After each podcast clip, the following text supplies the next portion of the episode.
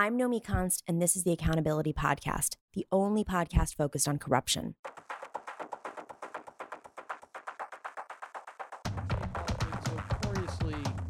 State Senator Malcolm Smith charged with paying bribes. Sampson is charged with embezzling mortgage money. Assemblyman Vito Lopez, he was censured for sexual harassment last week. Major corruption scandal involving New York. We did things like identify every major drug dealer in, in Brownsville and where they sold their wares. And, but we also exposed what we called the poverty pimps.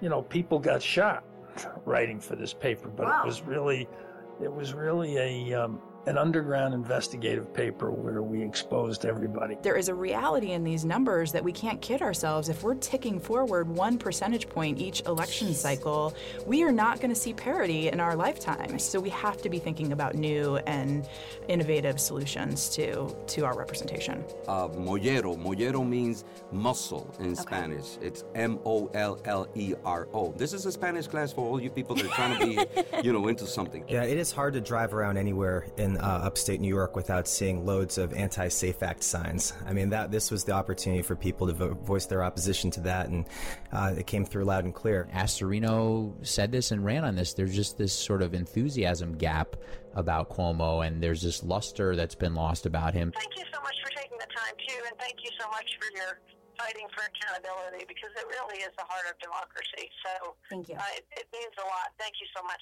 It's not always campaign season, but it is always corruption season here in New York. Until next time, I'm Nomi Konst. Thanks for tuning in.